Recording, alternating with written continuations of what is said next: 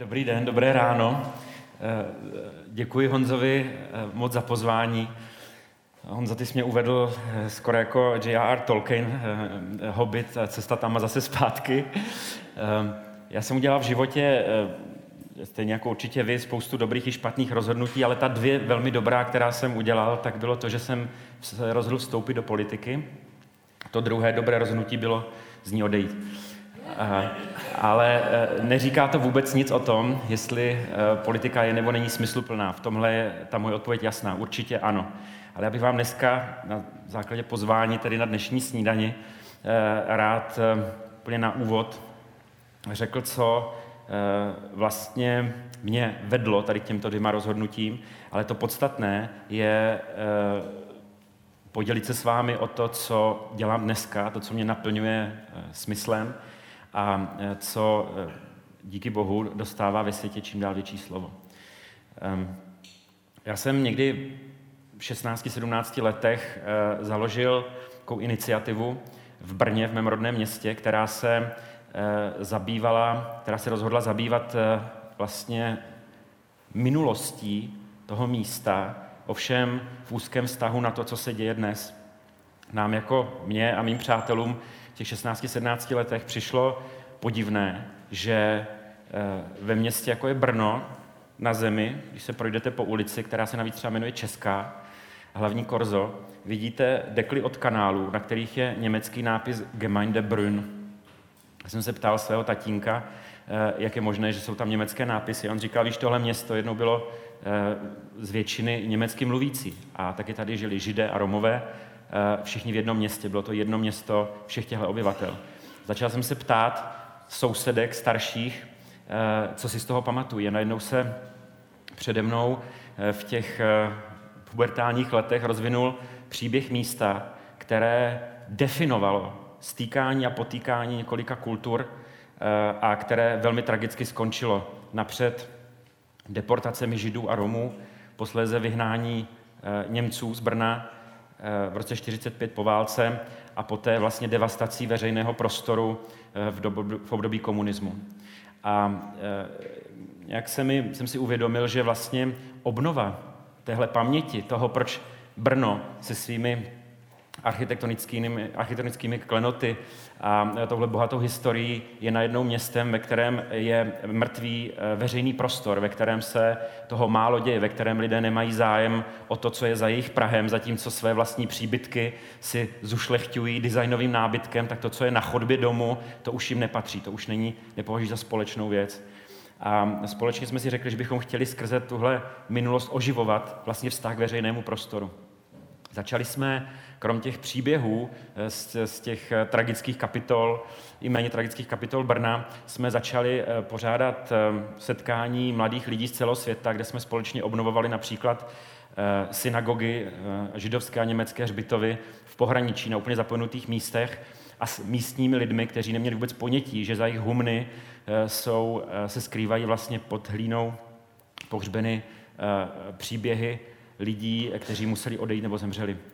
A tohle mě eh, postupně vedlo eh, k asi tomu nejzásadnějšímu tématu eh, tehdy a potom i v mnoha dalších životních obdobích. A totiž ptal jsem se, jak je možné, že v Brně, ve městě, ve kterém jsem tehdy žil, v jeho centru, v severní části, je zóna, do které nikdo nechce vkročit z bílých obyvatel Brna. Přitom je vlastně je to zóna, která zasahuje až do samotného centra. Je to takzvaný brněnský Bronx, kdo jste z Brna, tak ho znáte.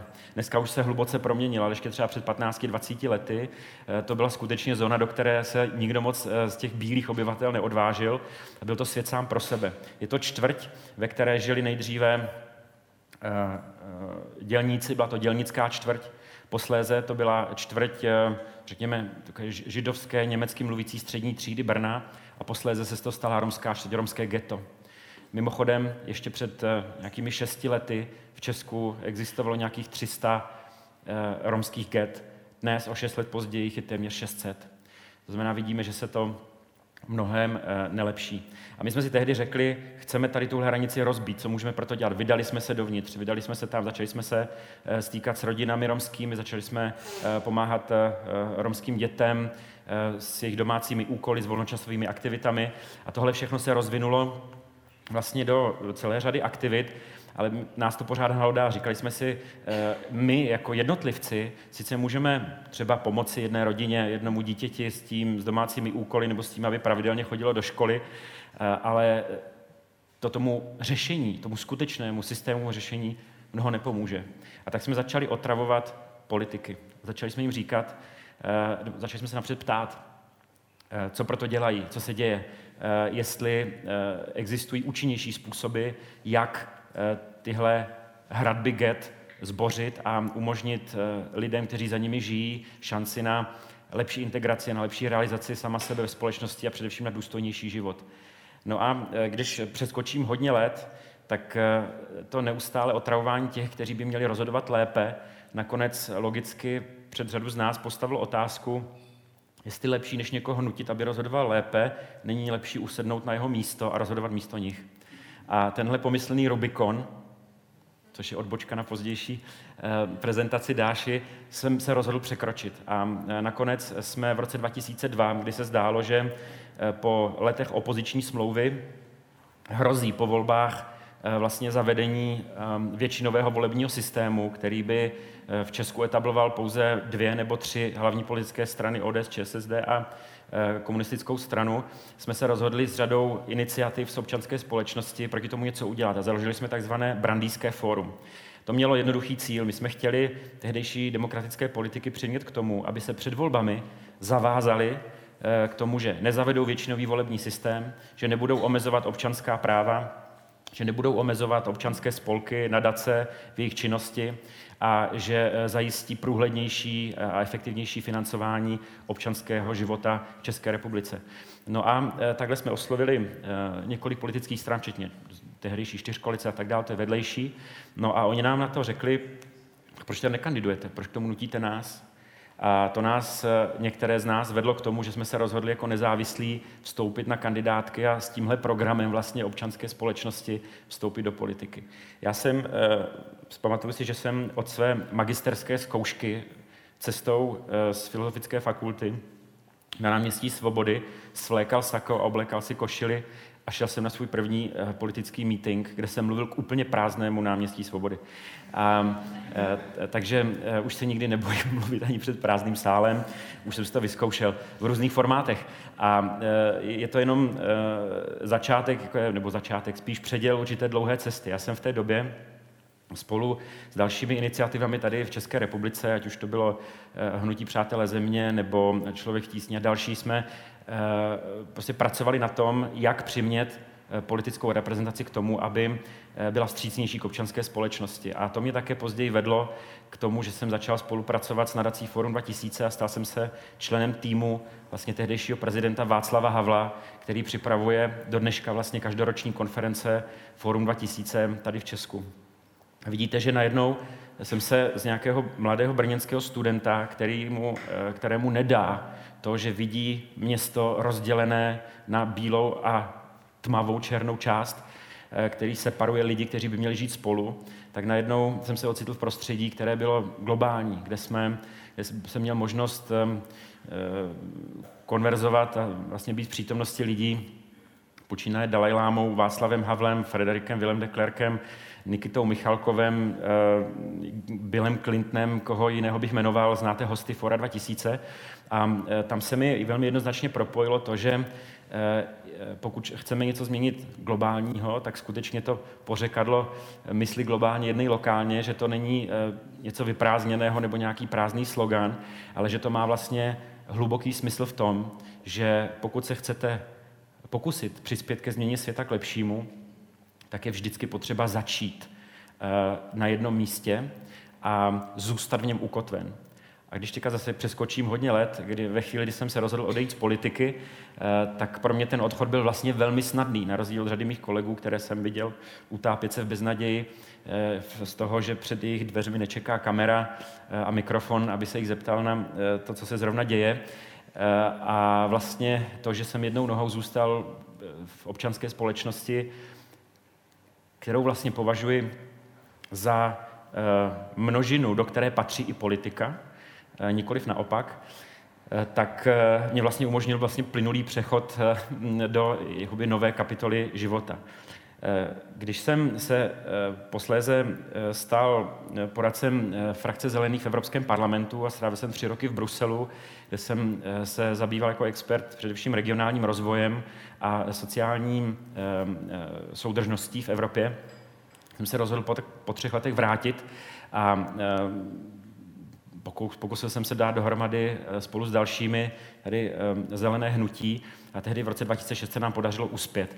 Eh, když jsem se stal ministrem, což jsem třikrát po sobě odmítl, protože jsem si říkal, že přece je ze zásady nesprávné, aby se 30-letí lidé stávali ministry. To je samo o sobě naprosto v nepořádku. Sice existují takové precedenty i jinde, eh, například ještě mladší minister zahraničí v Rakousku, kde teď žiju, eh, Sebastian Kurz, který myslím měl 27 nebo 28 let.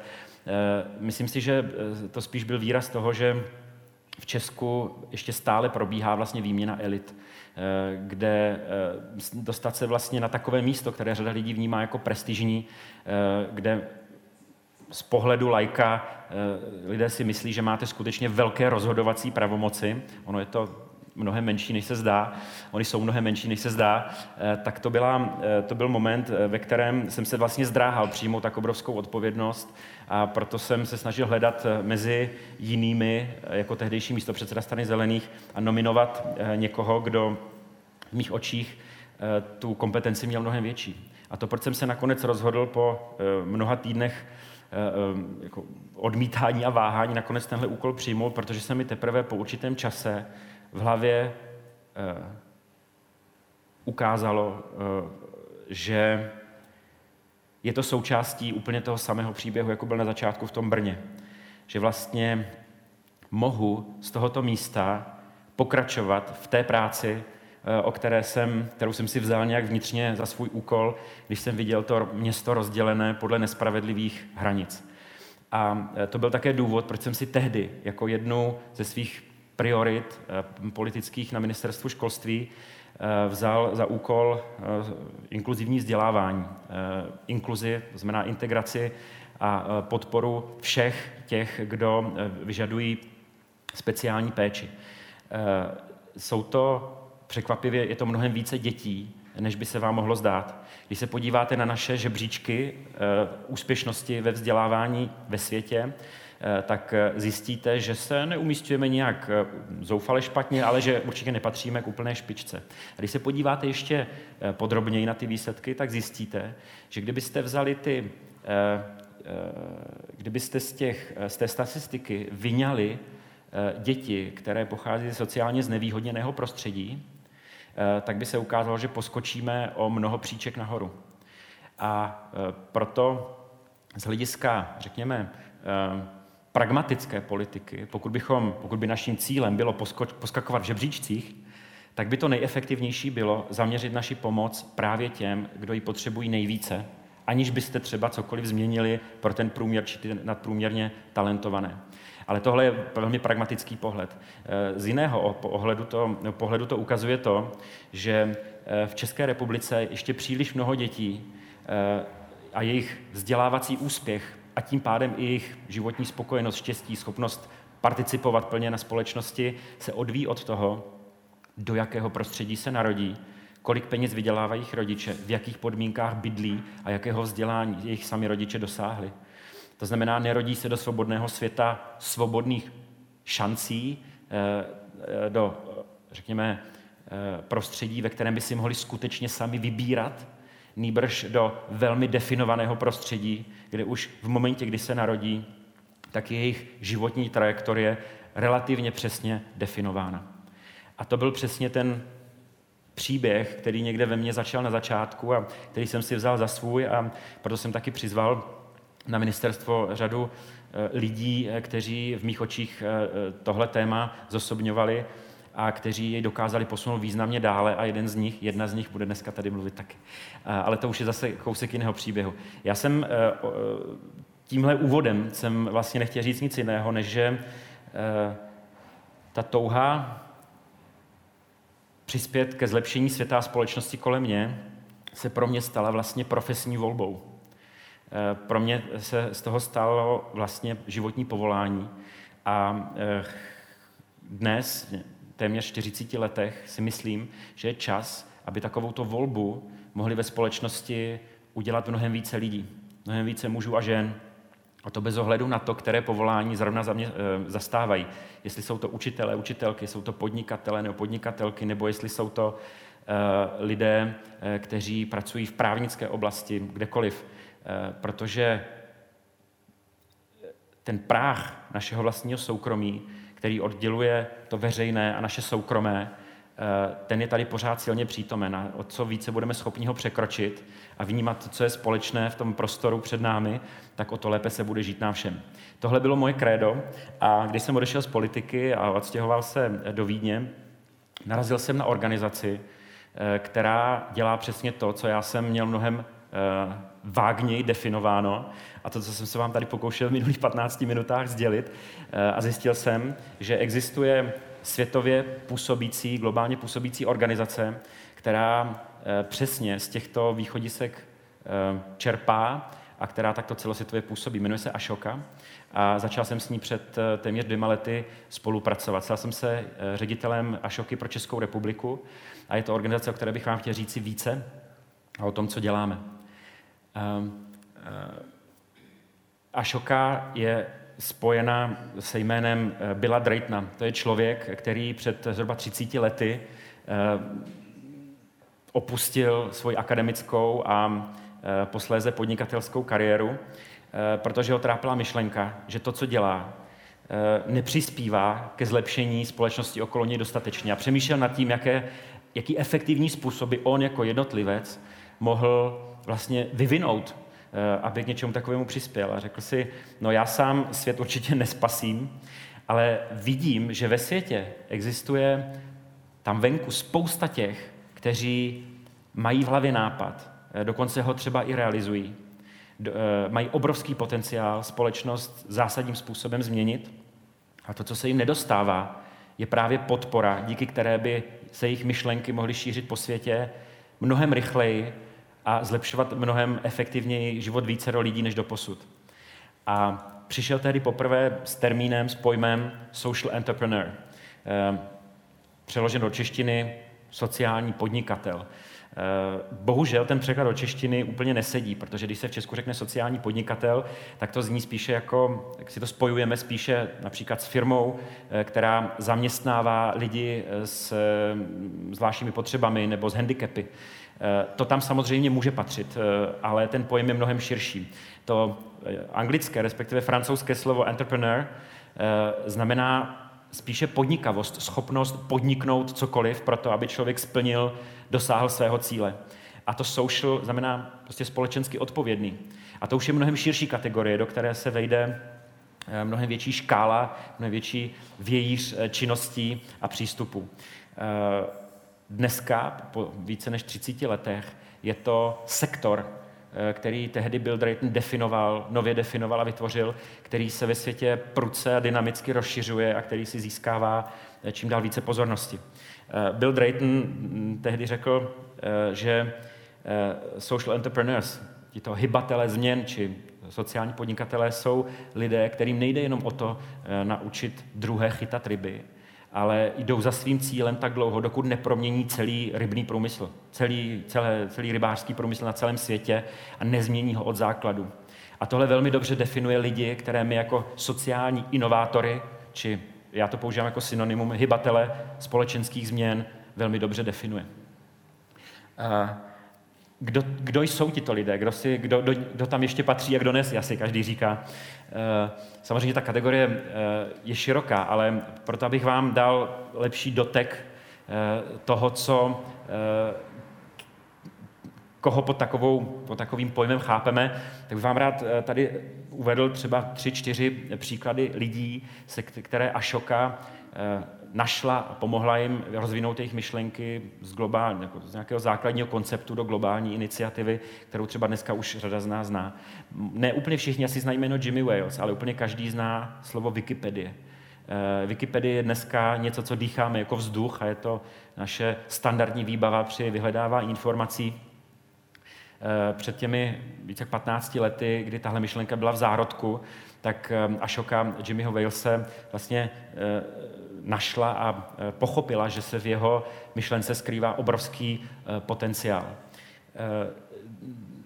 Jméno Bart Vetiens opět asi neúplně každý zná, i když jsou tady tací, ale je to člověk, který rozvinul, přišel s takovým nápadem, o kterém jste možná už slyšeli, v Česku se o něm docela psalo, a to jsou krysy ženisté.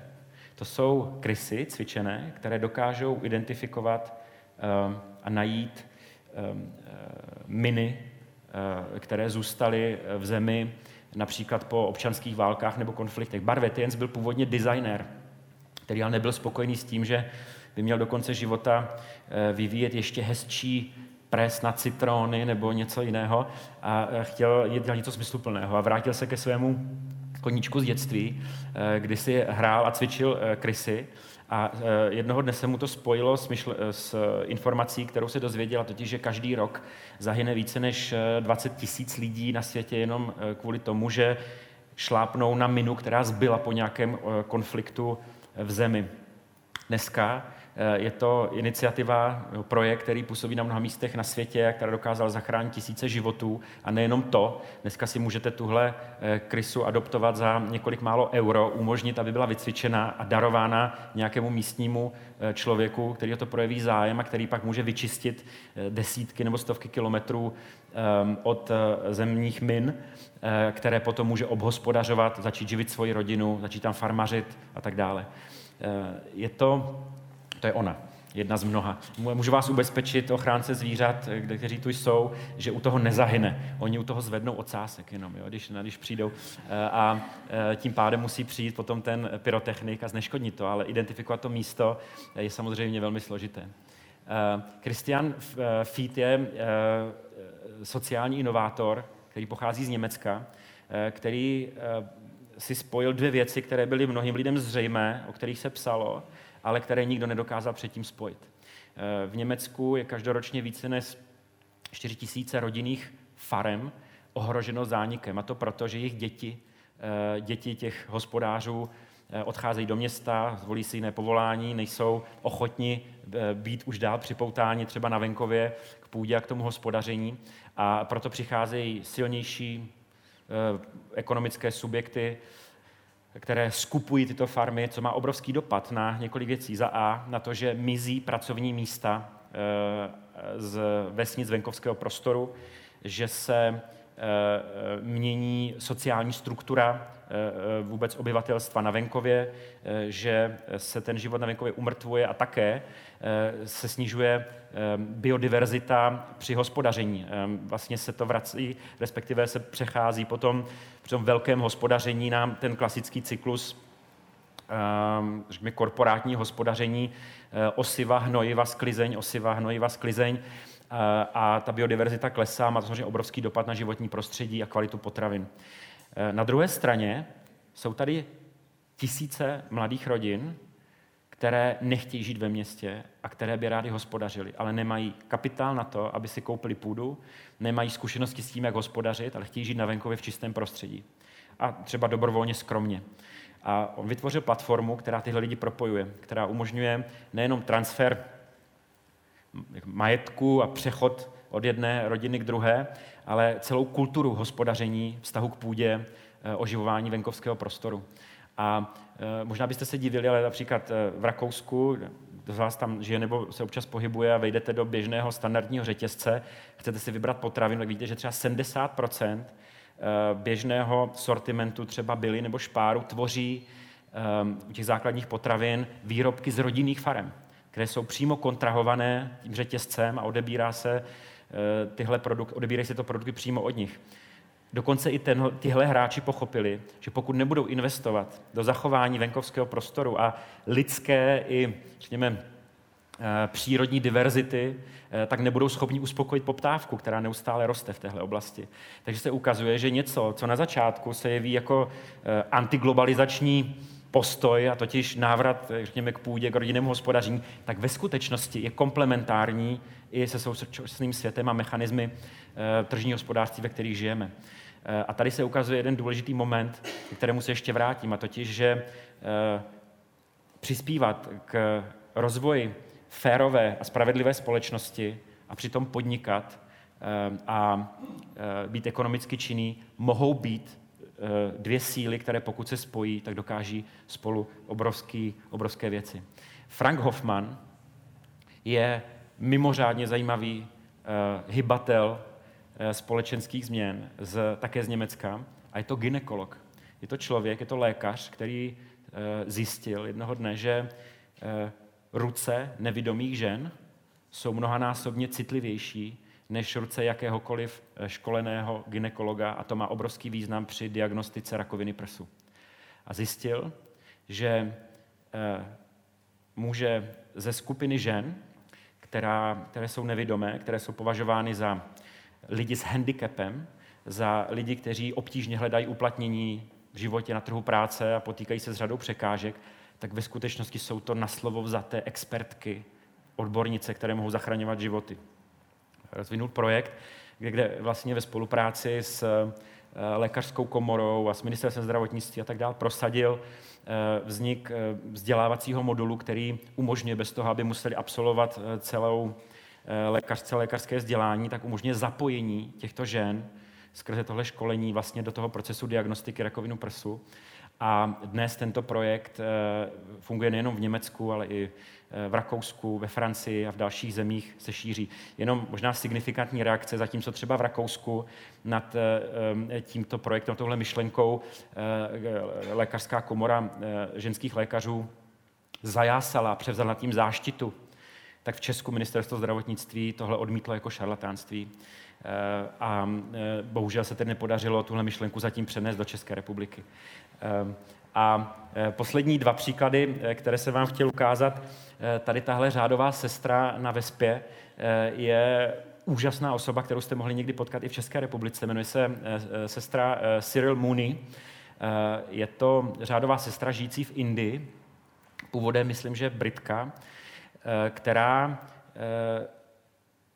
založila školu a posléze mnoho dalších škol, které dokážou propojit vzdělávání těch, eh, řekněme, eh, dětí ze střední i nejbohatší třídy v Indii s dětmi z těch eh, nejchudších poměrů, které v Indii existují.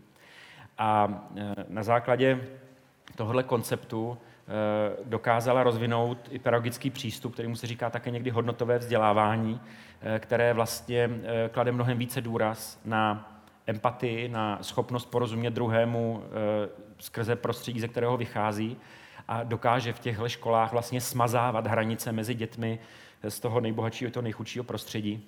Eh, dokonce tenhle koncept jeden z indických států převzal jako oficiální politiku a eh, teď se vlastně šíří i skrze oficiální, řekněme, kanály.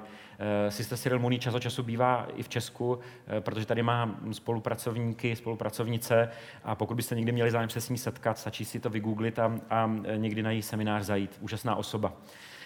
Torkil Sone je člověk, který je otcem dítěte, které má poruchu v autistickém spektru. Stručně řečeno autistu.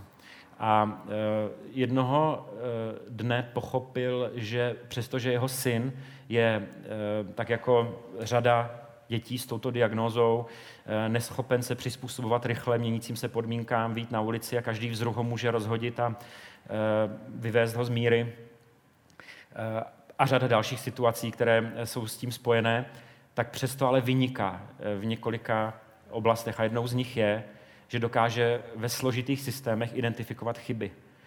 A eh, pochopil, že eh, to je oblast, ve které řada velkých firm, například SAP nebo Oracle a další, zaměstnávají týmy drahých špičkových programátorů, kteří odhalují bugy v softwaru. A takovýto lidé naopak disponují obrovským nadáním, které dokáží v mnohem kratší době a s mnohem větší přesností odhalit. Dneska tento projekt eh, dokázal vytvořit, myslím, že teďka je to něco kolem 800 míst pro lidi s touto diagnózou, kteří nepracují eh, v těchto firmách jako eh, lidé, kteří by byli subvencovaní či byli nahlížení jako lidé s nějakým handicapem, ale naopak jako špičkoví experti. kteří ke své práci prostě vyžadují specifické podmínky, ale kteří přinášejí kvalitu, kterou nikdo jiný není schopen zajistit. Založil nadaci, pardon, firmu Specialisterne, která nyní působí už nejenom tedy v severní Evropě, ale třeba už i v Rakousku a jinde a spolupracuje s firmami jako SAP a dalšími. Dokonce i s českou pobočkou SAPu. A poslední, kterou jsem chtěl dneska ukázat, je Mary Gordon. To je kanadská sociální inovátorka, chcete-li, která, kterou její um, vlastní děti a její zkušenost pedagogická vedly k tomu, že pochopila, že uh, sice dokážeme i v těch nejkvalitnějších školách děti vést k rozvoji řady dovedností, které podle nás budou potřebovat na pracovním trhu za 20 let, až na něj stoupí, ale to, co jim schází vedle Eh, čtenářské, finanční a jiných gramotností, tak je to eh, citová gramotnost. Eh, schopnost vcítit se do druhého a pochopit, v jaké situaci, v jakém stavu se nachází. A nejenom to, ale že právě tato schopnost empatie dokáže snižovat míru násilí, agrese nejenom mezi malými dětmi, ale i v dospělosti především. A za druhé, že eh, dokonce takovéto prostředí a takováto schopnost zvyšuje u jedinců schopnost vyrovnávat se s vlastními traumaty a eh, chápat lépe i ty druhé. Eh, a vyvinula takový vzdělávací systém, který, který nazvala Roots of Empathy, kořeny empatie. A dneska působí na stovkách a stovkách škol na třech kontinentech po světě a je hybatelkou proměny vzdělávání, které klade důraz i právě na tuto schopnost. E, to jsou lidé, které bychom našli i v minulosti, ať už to byla třeba Maria Montessori e, se, svou, se svým přístupem ke vzdělávání, nebo Jan Amos Komenský, když si beru teda ze vzdělávání zrovna, e, asi víte proč, ale tady tyhle ty příklady. Ale samozřejmě bychom našli v úplně v jakémkoliv lidském oboru takovéto postavy. To, co je charakterizuje, tak je ten moment, o kterém jsem mluvil na začátku. A totiž, že v určitý moment pochopili, že jsou to právě oni, kdo dokážou svým rozhodnutím a vytrvalým sledováním tohoto cíle proměnit svět kolem sebe. A Šoka takové lidi vyhledává a systematicky podporuje. Působíme v, ve zhruba 90 zemích na světě a do sítě těchto lidí Ashoka Fellows, to znamená hybatelů změn či sociálních inovátorů, dneska patří zhruba 3,5 tisíce lidí, eh, které, kteří jsou navzájem propojení, kteří spolupracují a které Ashoka podporuje různým způsobem. Děláme to především tak, že eh, tyhle lidi vyhledáváme a než projdou relativně náročným výběrovým procesem, a stanou se tedy do životními členy sítě Ashoka Fellow, tak u nich hledáme čtyři kvality, které jsme eh, identifikovali jako absolutně klíčové pro to, aby eh, byli schopni dosáhnout nějakých systémových změn. Takového sociálního inovátora charakterizuje především to, jestli má dostatek podnikavosti v sobě. Jestli, je, jestli eh, ten moment přesně, který určitě zná každý z nás, když si říká, když pochopí, že někde je nějaký problém, říká si, udělám s tím něco nebo ne jo? Nebo, nebo to nechám běžet. A člověk, který si řekne, ne, tohle, to, tohle nejde, jako zvedne ten zadek, udělá něco, je schopen vytáhnout ještě, zůstat o chvilku déle vzhůru než ostatní, ještě déle se tím zabývat, prostě podnikne všechno pro to, aby ten problém vyřešil.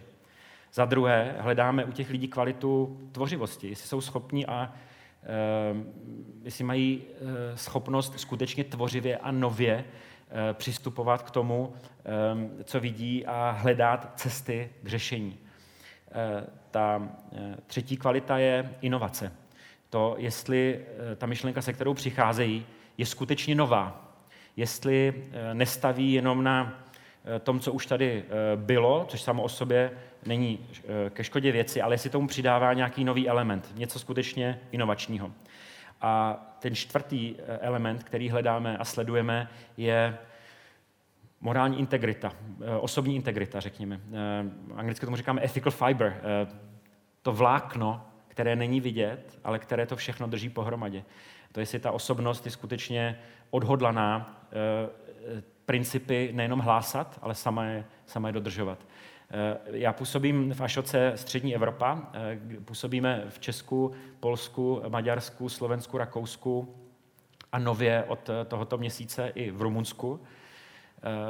Koordinujeme i Izrael, tedy to patří pod nás, ale to souvisí spíše s vnitřním uspořádáním Ašoky než s naším regionem. A Ašoka působí, působila v tomhle regionu už na začátku 90. let ale eh, protože se jednalo o vlastně prostředky, které sem plynuly ze zahraničí a ta filantropická kultura tady v Česku a ve střední Evropě ještě nebyla tak rozvinutá, tak postupně eh, usnula v 90. letech až šoká. Teprve před třemi lety s příchodem Marie Ringler, eh, moje rakouské kolegyně a ředitelky střední Evropy, se znova vlastně Ašoka oživila.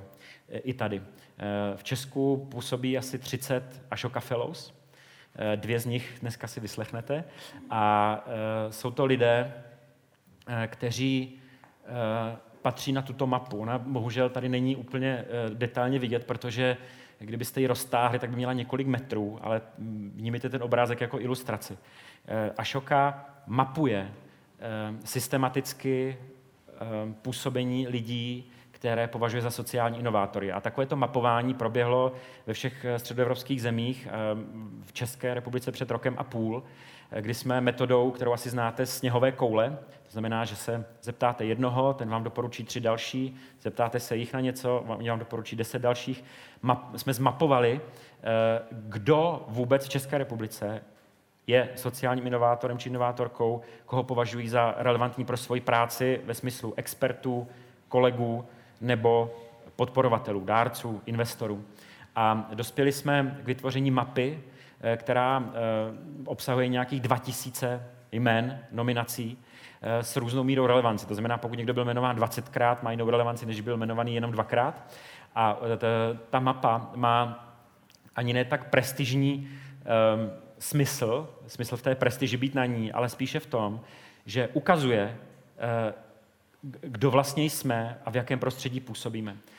Teorie sociální změny říká, že Eh, v případě, že v nějaké oblasti, v nějakém sektoru, třeba v oblasti integrace nebo v oblasti, v oblasti um, udržitelnosti či inkluze, pokud eh, jsou ty body, ti aktéři velmi silně propojení a jejich hustota je vysoká, zvyšuje se taky potenciál systémové změny. Jestliže jsou to aktéři, kteří jsou rozptýlení a ne tolik propojení, je logické, že potenciál k nějaké mu společnému dopadu na ten sektor jako takový je mnohem menší. A to je asi ta nejdůležitější zpráva. Eh, my jsme takto zmapovali českou, českou občanskou společnost a eh, kromě těch známých men se ukázalo, že například v regionech působí celá řada lidí, o kterých málo tady v Praze víme, a kteří dělají úžasné věci a kteří si zaslouží podporu. A také se ukazuje, že například sice v oblasti vzdělávání, které proběhlo, kde proběhla velmi dynamická velmi dynamický proces v posledních pěti, sedmi letech, kdy vznikly noví aktéři, přišly, přišly nové iniciativy a celý ten prostor se zahustil, tak například v oblasti přístupu ke zdravotní péči, eh, zdraví a tak dále, eh, jsou ti aktéři mnohem více rozptýlení a mnohem méně spolupracují. Což může být důležité nejenom pro vás, pokud v té oblasti působíte, ale také pro ty, kteří do nich chtějí investovat. Dejme tomu, že je mezi vámi nějaký filantrop a říká si, chci věnovat tolik a tolik peněz na zlepšení života v České republice, kde ty prostředky budou využity nejlépe. A e, může to být třeba to, že e, investujete do propojení aktérů v nějaké oblasti, aby lépe spolupracovali, aby se lépe znali, aby si vyměnili zkušenosti, nebo dokonce přišli s, nějakým, s nějakou iniciativou, která bude mít sdílený dopad. Od mapování celého toho prostoru se ale chci vrátit k něčemu jinému. Jaroslav Kalous, kterého někteří z vás možná pamatujete, pedagog a, a vědec, uh, mě jednou seznámil s takovou dobrou metaforou. Možná ji znáte, já už se mi na některých svých vystoupeních říká, tak když tak omluvte, pokud slyšíte znova. Ale ta metafora je hrozně výstižná. Možná uh, víte, že velkému kytovci v moři, velrybě, trvá třeba i desítky metrů, než změní kurz. Zatímco hejno sardinek, které je mnohem váhově těžší než ten kytovec, dokáže v milisekundách změnit směr, přitom jich tam třeba několik tisíc. Jak je to možné? A, e, zoologové zjistili, že ta, to hejno sardinek pluje, začne plout jiným směrem ve chvíli, kdy se tím jedním směrem vydá zhruba 16% těch sardinek. Jo? musí nás být 16%. a berme to číslo spíš jako relativní, nicméně vždycky je na začátku potřeba tenhle, tahle ryba, tahle sardinka, která si řekne, budu plout jiným směrem. A teprve ve chvíli, když se k ní přidá těch 16, tak se to hejno obrátí. Tomu se říká systémová změna, nebo alespoň změna kurzu. K tomu, aby ale takovéhle změně skutečně došlo, aby byla systémová, aby pronikala hluboko až ke kořenům problému, tak je potřeba nejenom změnit směr, ale mnohem více. Je potřeba, aby ty sardinky s velkým S mezi sebou hovořili, aby mezi sebou sdíleli představu, směr, kterým se chtějí vydat. A to je samozřejmě mnohem složitější a to je určitě kámen úrazu. Eh, Ašoka je v tom, řekněme, starém slovníku nevládní organizace. Eh, sice nevládní, zrovna teda před měsícem, možná znáte takovou, takovou prestižní takovou agenturu, eh, která se jmenuje NGO Advisor, která sídlí v Ženevě, tak ta, ta, ta sestavuje každý rok žebříček 500 nejlepších nevládních organizací na světě. Ašoka se stala Eh, se posunula, že, myslím, že z 19. místa na 6. A u těch organizací jsem eh, především sleduje to, jakým způsobem inovačně eh, pracují, jakým způsobem sledují svůj dopad, jakým způsobem jsou organizovány a co vlastně dokážou. To je pro nás samozřejmě obrovské ocenění. My sami sebe ale chápeme mnohem šířej. Nejenom jako nevládní organizaci občanskou, nýbrž jako organizaci nového typu, něco jako investiční fond pro sociální inovace. Eh, protože veškeré prostředky, které mobilizujeme a které zhromažďujeme, investujeme do sociálních inovátorů, do hybatelů změn, nikdy ne do organizací, ale pouze do jednotlivců. Eh, a to proto, protože jsou to právě oni, kdo nejlépe dokážou posoudit, zda ke vyřešení toho společenského palčivého problému je zapotřebí založit organizaci o dvou tisících pobočkách v celém světě, nebo jestli stačí tým tří lidí, kteří vytvoří certifikaci nebo otevřený formát, který se multiplikuje a sdílí po celém světě lavinovitě. K tomu se ještě vrátím. A to, co hledáme, jsou inovační řešení sociálních problémů, sociálních otázek. Eh, Bill Clinton v jednom ze svých eh, velmi inspirativních projevů, kdy si řekl, že eh, téměř každý problém na světě, každá otázka už byla vyřešena. Známe její řešení. Ale ta frustrace naše spočívá především v tom, že ji nedokážeme rozšířit na všechna místa, kde se vyskytuje, všude tam, kde je to potřeba. Když dokáže Coca-Cola dostat plechovku na, do, do poslední africké vesnice, kam nevedou dráty, internet ani cesta, eh, proč my nedokážeme řešení společenského problému, který nás pálí, dostat úplně na stejné místo. A proto Ašoka systematicky bourá hranice mezi soukromým a občanským sektorem protože ty hranice jsou tam často fiktivní. Eh, je tam řada předsudků navzájem, ale to, co se může občanský sektor učit od toho soukromého, je především tato schopnost hledat modely šíření, eh, řešení otázek společenských problémů. A to, co naopak třeba eh, sektor soukromý se může učit od občanského sektoru, je schopnost identifikovat kořeny problémů, které nás pálí. Ašoka se tím zabývá velmi systematicky a já nepůjdu do úplných detailů eh, a pro zájemce klidně rád později, ale rád bych vám ještě nastínil taky velmi specifický pohled, který Ašoka vlastně na tuto oblast má. To, co vidíte tady, je, eh, řekněme, eh, hm, linka toho, jak klasická organizace může zvyšovat svůj dopad. Když zvyšuje své mobilizuje své zdroje, navyšuje počet eh, zaměstnanců, aktérů, tak tím pádem zasahuje více klientů, šíří se eh, a samozřejmě, že se ta přímka zvedá. Ale to, co charakterizuje skutečnou systémovou změnu, tak je schopnost vyškálovat ten dopad, zvýšit ten dopad způsobem, který je exponenciální. A ten bod zlomu je někde tady. A totiž eh, eh, tady, eh, když organizace dokáže ověřit svůj dopad, tak je považována běžně za úspěšnou. Ale my považujeme za úspěšnou tu organizaci nebo iniciativu, která dokáže dosáhnout až sem, do tohohle bodu zlomu. A totiž do toho bodu zlomu, kdy je možné začít zvyšovat dopad, pozitivní dopad té myšlenky, bez toho, aby se úměrně tomu zvyšovaly náklady.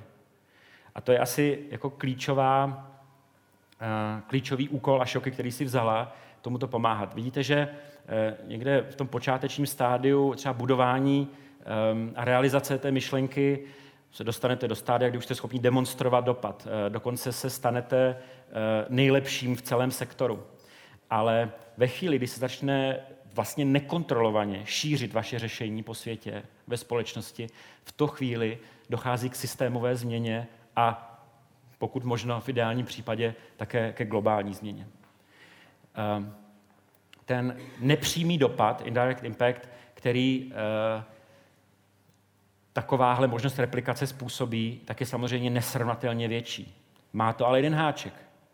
Proto, aby se vaše řešení, vaše myšlenka mohla šířit ve světě, tak nad ní zároveň musíte ztratit kontrolu. A ne každý je toho schopen. Eh, vzdát se svého dítěte ve chvíli, kdy dozraje eh, do věku, kdy už může víc samo, není pro žádného rodiče lehký moment. A stejně tak je to i u hybatelů změn, eh, u sociálních inovátorů. Teprve ve chvíli, kdy najdou způsob, taková vlastně taková vnitřní sebevražda, je to taková, řekněme, protože se musíte, musíte vlastně aktivně pracujete na sebezničení, aktivně pracujete na tom, že, se, že musíte dojít k tomu trpkému momentu, kdy vás to dítě opustí a odejde do světa samo. Ale je to ta, je to ta největší cena, eh, kterou můžete získat eh, eh, právě za to. Ta myšlenka, kterou jsem před chvíli vyslovil, není má, ale Jeffrey Baracka, který napsal skvělý text vlastně o škálování dopadu, jak dosáhnout stokrát většího, lepších výsledků s pouze dvojnásobně narostlou organizací, tak je to přesně ono. Eh, zjistit nebo nalézt způsoby, jak maximalizovat dopad bez eh, maximalizace velikosti a nákladů organizace je vlastně nová a největší výzva pro práci společnosti, nejen občanského sektoru, ale společnosti jako celku. Eh, těch způsobů, jak to dítě poslat do světa, je mnohem víc, než je tady. Já jsem je chtěl jenom ilustrovat krátce a každá z nich má jinou míru rychlosti eh, na úkor kontroly a naopak. Eh, ať už založíte eh, zastoupení nebo franšízu, nebo budete zvyšovat kapacitu jiných organizací v téhle oblasti, nebo se prostě svezete na již existujících kanálech šíření, piggybagging, nebo vytvoříte společenské hnutí, které si tu změnu vynutí, open action, jako je, a jsou advokační, lobistická práce, Eh, anebo eh, vstoupíte do politiky, či na ní vytvoříte eh, efektivní vliv a změníte buď zákonodárství nebo nastavení celého toho systému. To všechno jsou způsoby, jak dosáhnout společenské změny.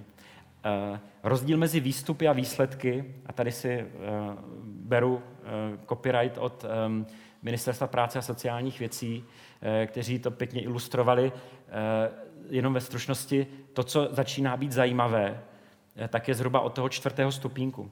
Eh, když založíte iniciativu nebo firmu, která má 200 klientů, eh, nebo založíte mm, občanskou iniciativu, která pomůže dvoustem dětem, tak je to sice super a je to velmi záslužné, ale budete dříve či později konfrontováni s tím, proč nepomoct dvěma tisícům nebo dvoustům tisícům dětem. A tohle je přesně ten moment, kdy mluvíme v oblasti systémových inovací, o výsledcích a systémovém dopadu. Teprve ve chvíli, kdy se dostaneme na ten, řekněme, šestý, sedmý stupínek, kdy už jde o změnu povědomí ve společnosti a ten, ta inovace se stává novou normou, v tu chvíli dochází k rámcové změně, k systémové změně a to je cílem toho, o čem se bavíme. Naši Ashoka Fellows, které vybíráme, jsou lidé, kteří v tomhle vynikají. Jenom bych vám ilustroval několik příkladů eh, z průzkumu mezi našimi fellows po světě. 85% Ashoka Fellows eh, působí a vlastně pracují na tom svém řešení i více než pět let poté, co byli vybráni a stali se členy téhle sítě. Součástí té naší podpory je zpravidla i to, že jim poskytujeme tříleté stipendium, něco ve formě jakoby platu nebo příspěvku, kterým umožní pokrýt jejich životní náklady, tak aby se mohli třeba ty tři roky věnovat skutečně tomu svému řešení a nemuseli se starat um, o složenky, eh, o to, aby jejich děti hladověly a tak dále. Uh, to znamená, aby mohli si zachovat určitou kvalitu života, ale zároveň se soustředit na do, dotažení své inovace uh, do uh, maximální míry.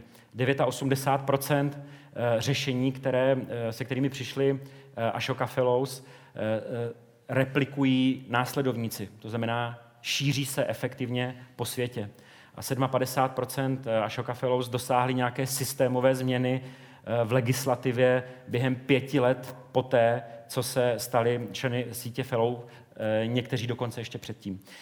To znamená, sledujeme i my sami na sobě, nejenom hlásáme systémovou změnu a sledování dopadu u ostatních, ale sami se o to snažíme. A to, co, o co nám jde vlastně, to, co je na horizontu našeho snažení, je představa společnosti, ve které tím hybatelem změn může být úplně každý. Eh, a to téměř doslova, protože nejde o to, jestli začneme doma, nebo jestli ve firmě, ale eh, jde o to, jestli naše vnitřní ustrojení nám umožňuje dívat se na svět jako na prostředí, ve kterém jsme aktéry, anebo jako na prostředí, ve kterém jsme pod koli dějin, svíráni různými tlaky a determinací, nebo si jsme aktivními činiteli, který ten svět proměňují. A to je hlavní cíl, o kterém se bavíme. Ašoka proto eh, hledá partnerství s lidmi, jako je Honza Mašek, jako jste vy, eh, jako je celá řada iniciativ eh, po světě, kteří mají na tom horizontu podobný cíl, a totiž vytvořit nejenom konkrétní nástroje, které budou podporovat právě tento, tuto schopnost, tuto dovednost, ale především vytvářet ucelené prostředí, ve kterém lidé, kteří přicházejí s touto motivací a s těmito hodnotami, snadno naleznou podporu, snadno naleznou spolupracovníky, snadno naleznou lidé, kteří smýšlí podobně a budou si moci sdílet eh, své cíle a třeba i spolupracovat a kteří budou moci si podobně jako někteří v vozovkách privilegovaní z nás zvolit tuto práci vlastně jako svoji životní náplň. Děkuji vám za pozornost.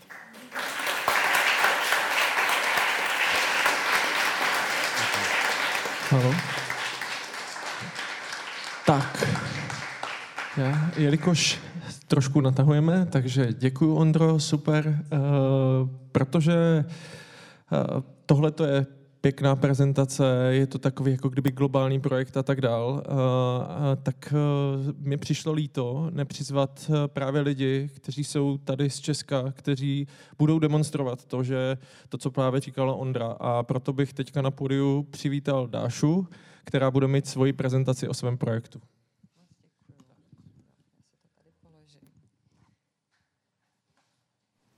Tak hezké dopoledne všem. Eh, já si říkám, že po té, co mluvil Ondřej, tak tady asi čekáte nějakého supermana. Tak to jenom musím říct, že fakt nejsem. Eh, já jsem eh, vyrostla na statku v Jižních Čechách a možná až bude v trestní justici všechno hotové, tak se tam vrátím a spojím se s tou sítí a začnu pěstovat lokální potraviny. Ale bohužel v trestní justici zatím ještě všechno hotovo není, takže máme ještě před sebou spoustu práce. Já tady zastupuji neziskový sektor, konkrétně organizaci Rubicon Centrum a uh, uh, tak. A my se uh, zabýváme tématem podpory lidí, kteří mají za sebou trestní minulost. Uh, je pravdou, že v té oblasti jsem aktivní už přes 20 let. Začínala jsem na eh, sociální práci za podpory Jiřinky Šiklové, která nám říkala, všechno je možné, bylo to v 90. letech a eh, po převratu a my jsme skutečně ten pocit měli a některé věci se nám fakt podařily, ale to se podařilo spoustě jiným lidem, protože jsme byli na správném místě ve správný čas.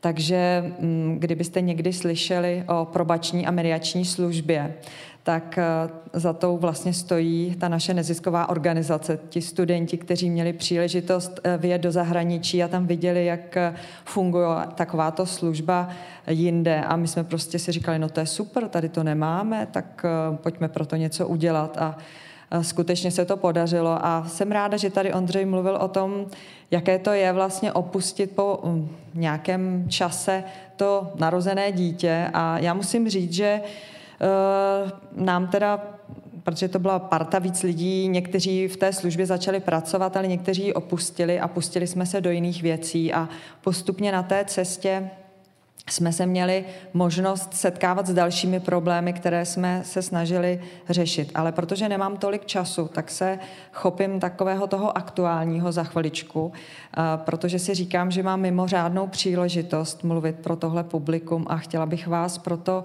téma trochu nalákat, protože si myslím, že se dotýká nás všech. Téma lidí, kteří uh, udělají něco špatného, někomu ublíží, se nás všech, uh, myslím, poměrně dotýká. Nikomu to nepřeju, ale myslím si, že když si představíte, že někomu někdo veme peněženku, rozbije auto, vloupá se do chaty, že vlastně tu zkušenost má hodně z nás, bohužel. Uh, ročně je v České republice odsouzeno 72 tisíc lidí a každý rok je z výkonu trestu propuštěno 13 tisíc, víc než 13 tisíc lidí. Bohužel 7 z 10 se vrací opět do výkonu trestu. To je prostě současná realita. Znamená to, že těch sedm lidí někomu ublíží. A já, protože v té oblasti pracuji dlouho, tak se prostě kladu otázku, proč tomu tak je a jestli je možné něco udělat eh, pro to, aby se to změnilo. A jsem přesvědčená a máme proto důkazy, že to lze. Mě tam naběh ten slide takhle, ale původně jsem ho měla rozfázovaný, to se nedá nic dělat, tak já vás pokusím tím províst. Na té straně eh, pravé vidíte, že náklady na jednoho odsouzeného jsou eh, přes 440 tisíc každý rok na jednoho. A jestliže máme 19 500 lidí eh, ve výkonu trestu, tak nás to každý rok stojí 8,5 miliardy. Samozřejmě další náklady jsou spojené s tím, že když ten člověk opustí vězení, tak většinou nemůže najít práci, ten důvod, proč ji nemůže najít, je, eh, má samozřejmě více aspektů, ale jeden z nich je, že řada zaměstnavatelů ve své náborové praxi má eh, stopku pro tyto lidi, protože zkrátka eh, nechce lidi se za, s rejstříkem trestu. No a e, další určitě e, důvod, proč tomu tak je, je, že 65 e, vězňů má nízkou kvalifikaci. Řada z nich ve vězení nemůže pracovat, protože tam není moc pracovních míst, což se naštěstí v posledních letech, možná roce mění, ku prospěchu, že se zvyšuje zaměstnanost. No a tím pádem celý tento kruh vlastně uh, řeší ten sociální problém, který my jsme identifikovali už asi před pěti lety, takže v jiné situaci, než je ta dnešní, protože v dnešní, dnešní ekonomika nám poměrně nahrává, protože je nedostatek lidí, takže toho my se snažíme využívat. A to, co uh, jsme se vlastně za těch pár let, co máme pracovní agenturu Rubicon, co jsme si zjistili, je, že určitě jedna třetina z těch lidí je schopná pracovat a chce pracovat. Tady vidíte naši statistiku a to, co je na ní důležité, je, že 75% lidí, které my dodáme našim spolupracujícím zaměstnavatelům, zůstává po zkušební době u nich. A jsou to jedni z takových těch loajálních zaměstnanců. Můžeme si klást otázku, proč tomu tak je. Ten důvod je proto, že oni vědí, že mají za sebou několik výběrových řízení, kde byly odmítnutý. A když pak přes tu naší agenturu se dostanou k zaměstnavateli, kterým jim tu šanci dá, tak oni si toho nesmírně váží. Jo? To jsou prostě lidi, kteří vědí, že ta šance je teď ta jedna. Tak a co tam máme dál? Proč jsme vlastně se do toho vrhli tak po hlavě, bylo, že jsme si říkali, no dobře, tak uh, my musíme jít příkladem, musíme je začít zaměstnávat. A to je úžasná věc. To, že my jsme začali sami zaměstnávat v naší neziskové organizaci, tak jsme s nimi měli bezprostřední kontakt a postupně jsme se od nich dozvídali důležité věci, které můžeme v, tom, v té systémové změně využít. Protože když jedno dopoledne se bavím v kuchynce s člověkem, který je týden po propuštění z vězení a já se ho zeptám, Hale, a co teď pro tebe je nejtěžší, tak se to prostě dozvím hned a druhý den jdu na jednání s náměstkem ministra spravedlnosti, který eh, řeší eh, koncepci vězeňství do roku 25. A tohle neziskový sektor má tu šanci, že vy jste vlastně hrozně rychlí v tom, že jste jednou s klientem a jednou si vás někdo pozve jako experta a můžete tuhle uh, informaci předat.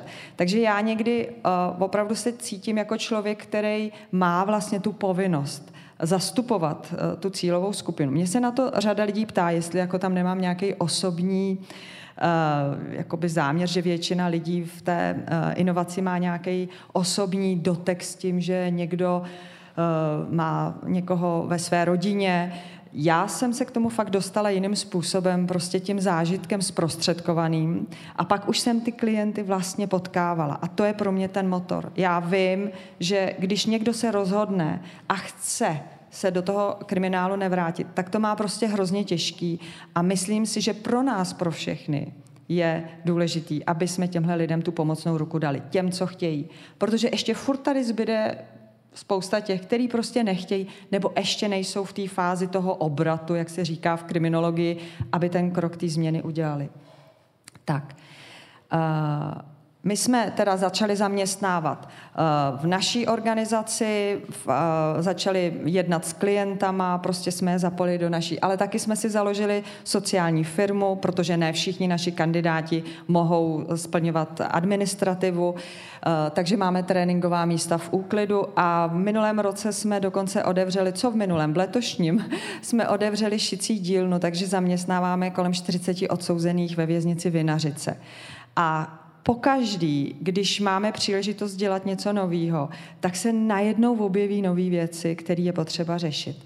A já uh, myslím si, že už je čas, abyste si dokázali udělat představu, tak uh, vám zprostředku příběh jednoho klienta, protože to je vždycky nejdůležitější. Doufám, že už tam jsem. Jo, tak. Uh, já vám zprostředkuju příběh pana Petra, pan Petr byl lodním kapitánem, měl rodinu, často byl mimo domov a jednou, neunesl, eh, jednou se vrátil domů a neunesl nevěru své ženy a ublížil. Eh, dostal 36 měsíců na tvrdo. Eh, tady vidíte situaci, eh, která je jednou z velkých překážek a to jsou dluhy. Eh, já sama jsem to dlouho nevěděla, že když jdete do vězení a vlastně nemůžete ve vězení pracovat a předtím jste normálně pracovali, své závazky jste si plnili, tak ve vězení vám ty dluhy narostou tímhle způsobem. Takže pan Petr opustil vězení, kdy jeho dluhy se vyšplhaly do těchto částek a to je opravdu byl člověk, který to, které ty dluhy neměl nijak vysoké. Eh, když ho propustili, tak se snažil získat zaměstnání. Eh, zaměstnání hledal rok a půl. Eh, bohužel žádné nezískal. Částečně to bylo rejstříkem trestů, částečně to bylo samozřejmě jeho kvalifikací a naštěstí teda od úřadu práce dostal rekvalifikaci na řidiče autobusu. Jenom ten rejstřík trestů pro toho konkrétního pana Petra eh, bude po propuštění mu trvat dalších pět let. Eh, no a my jsme, pana, pan Petr se na nás obrátil po roce a půl. Eh, my jsme velice rychle Eh, ho zapojili do naší aktivity, což jsou pohovory na nečisto, což bych pak ke konci vás chtěla na ně pozvat, což je takový formát, který jsme získali ze zahraničí a uh, zveme tam naše mm, nebo zájemce z řad zaměstnavatelů, kteří dávají nezávazně zpětnou vazbu našim kandidátům na jejich projev na uh, výběrovém řízení. No a tam se potkal pan Petr s ředitelem společnosti Arivy a protože měl čerstvý řidičák na autobus, tak si ho tam vyhlíd a do měsíce pan Petr pracoval. My jsme věděli, že má dluhy a aby dluhy nestoupaly eh, dál eh, a aby se mohl odpíchnout ode dna, tak jsme mu okamžitě nabídli naše dluhové poradenství a vstoupil do insolvenčního řízení, které jsme mu připravili.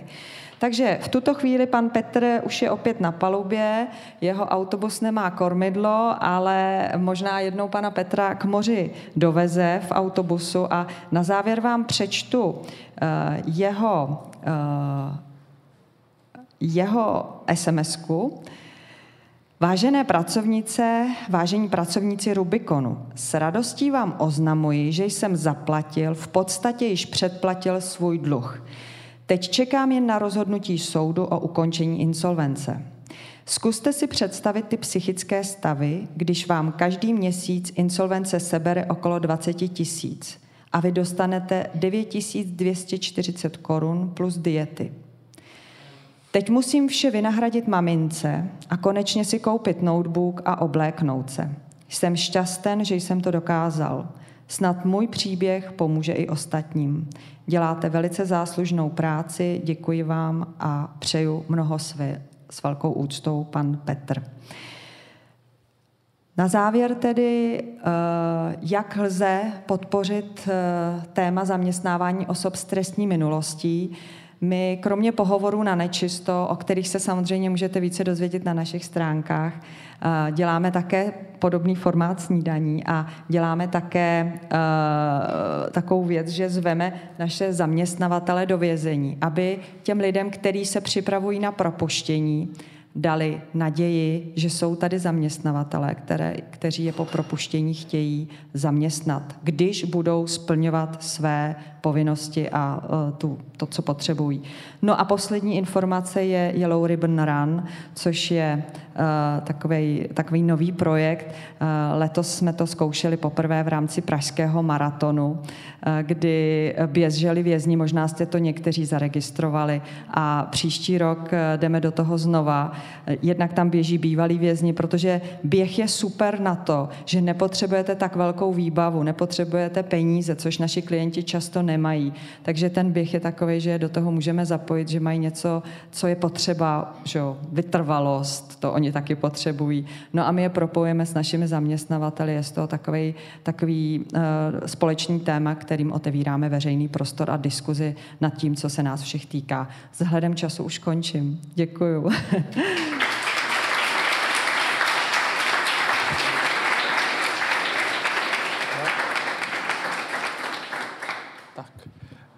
Tak pojď hned na to. Tak jo. Tak, jestli ještě vezmu ten... Tak eh, dobrý den i za mě. Já vlastně uh, trochu navážu na to, čím už začal Ondřej a co moc hezky předvysvětlil Ondřej Liška. Uh, já se jmenuji Klára Laurenčíková, jsem tady za organizaci ČOSIF, Česká odborná společnost pro inkluzivní vzdělávání a uh, celý svůj profesní život, což uh, je zhruba etapa 20 let, se věnuji uh, ochraně práv dětí v České republice a uh, je potřeba na začátek říci, že Česká republika je dlouhodobě uh, kritizována mezinárodními institucemi, jako je Výbor pro práva dětí při OSN, Evropský soud pro lidská práva, ale třeba i eh, OECD eh, za to, eh, že děti nebo ta dětská práva nenaplňujeme zejména ve dvou klíčových oblastech, a to je oblast rovných šancí ve vzdělávání a také oblast nějakého práva na život v rodině. Máme obrovské počty dětí vzdělávaných mimo běžné školy eh, v nějaké segregované formě vzdělávání a také, eh, také obrovské počty dětí vyrůstajících dlouhodobě v ústavních zařízeních mimo rodinné prostředí. A eh, oba tyto problémy sebou nesou celou řadu velmi fatálních následků na život každého toho konkrétního dítěte, ale také na kvalitu života v naší společnosti a velmi se odráží v postojích celé řady občanů České republiky. Eh, k tomu se ještě dostanu. Eh, na začátek mi dovolte eh, zmínit nebo ukázat to téma inkluze, protože to bude to hlavní téma mé, mého vystoupení. To téma inkluze spravedlivosti ve vzdělávání na několika konkrétních příkladech. Tím prvním příkladem A e, dítětem, e, s kterým e, pracujeme, zejména s jeho rodiči, je Artur. Je to 11-letý kluk, který má Aspergerův syndrom a který je ve svých 11 letech již na páté škole. Žádná škola v České republice, on je tedy z Brna, z jeho moravského kraje, žádná škola na území, tedy zejména tohoto kraje, nedokáže Artura vzdělávat déle nežli jeden rok a on je opravdu každý rok nucen, nebo tedy zejména jeho rodiče, jsou každý rok nuceni eh, hledat jinou školu, která bude ochotná snažit se své vzdělávací přístupy eh, nastavit tak, aby on mohl dobře prosperovat a mohl eh, prostě dobře fungovat, spokojeně fungovat a učit se s ostatními dětmi. Je potřeba říci, že Artur nemá postižení nějakého opravdu zvlášť závažného charakteru, ale potřebuje jistou vstřícnost a pomoc, zejména třeba v oblasti interakce s ostatními dětmi, protože zejména v té rovině sociálních dovedností se ten jeho handicap, Aspergerův syndrom, eh, projevuje nejvíce. A eh, on eh, zažíval takové situace jako nucení do uh, tančení během hodin uh, hudebky, uh, nucení do uh, hraní vybíjené během hodin tělocviku. Uh, a to jsou situace, které většina těchto dětí s Aspergerovým syndromem nebo dokonce s autismem uh, prostě nedokáže zvládat a dostávají je do obrovské tenze, do obrovského vnitřního napětí. A pak, když to okolní prostředí, ti učitelé, to prostředí kolem nich nechápe, že oni potřebují v této, uh, v této rovině uh, nějaký speciální přístup a větší vstřícnost, to tak tak opravdu se mohou dostávat do velkých problémů, které nedokážou prostě vyřešit sami. Artur je nyní již na páté škole eh, psychicky. Eh, asi tušíme, eh, že tyto změny pro něj nejsou nějak lehce zvladatelné a také jeho rodiče zažívají prostě neskutečné množství různých frustrací a smutků z toho, že jejich dítě není vnímáno jako někdo, kdo do té společnosti a skupin ostatních dětí patří, ale spíše jako někdo, kdo je velmi problematický, obtížný. A já se domnívám pak, že děti takto putují mezi jednotlivými školami, školami nebo eh, dokonce eh, zažívají nějaká četná odmítání vůbec eh, při vstupu do vzdělávání, takže můžeme hovořit o něčem, co se nebojím nazvat systémovým týráním. Dalším dítětem je Marika, je to devítiletá holčička Romka, která je od první třídy na základní škole praktické.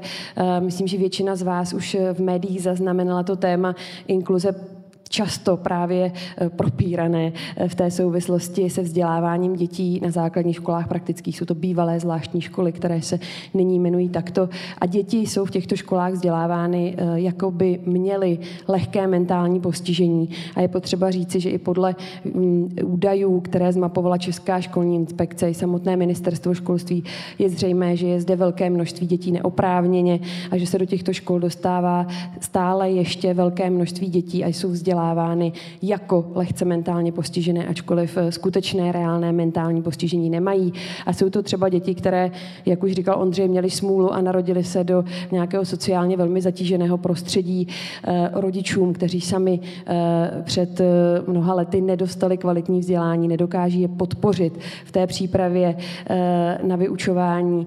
A pokud by tyto děti dostaly nějakou včasnou intenzivní podporu a pomoc na začátku, ideálně ještě ještě před vstupem do školy nebo nejpozději na tom vstupu do školy, tak by se tyto jejich eh, sociální handicapy mohly velmi dobře vyrovnat a oni by mohli eh, prosperovat stejně jako děti ostatní, protože nemají žádný skutečný, reálný mentální handicap, jenom určité spíše sociální znevýhodnění.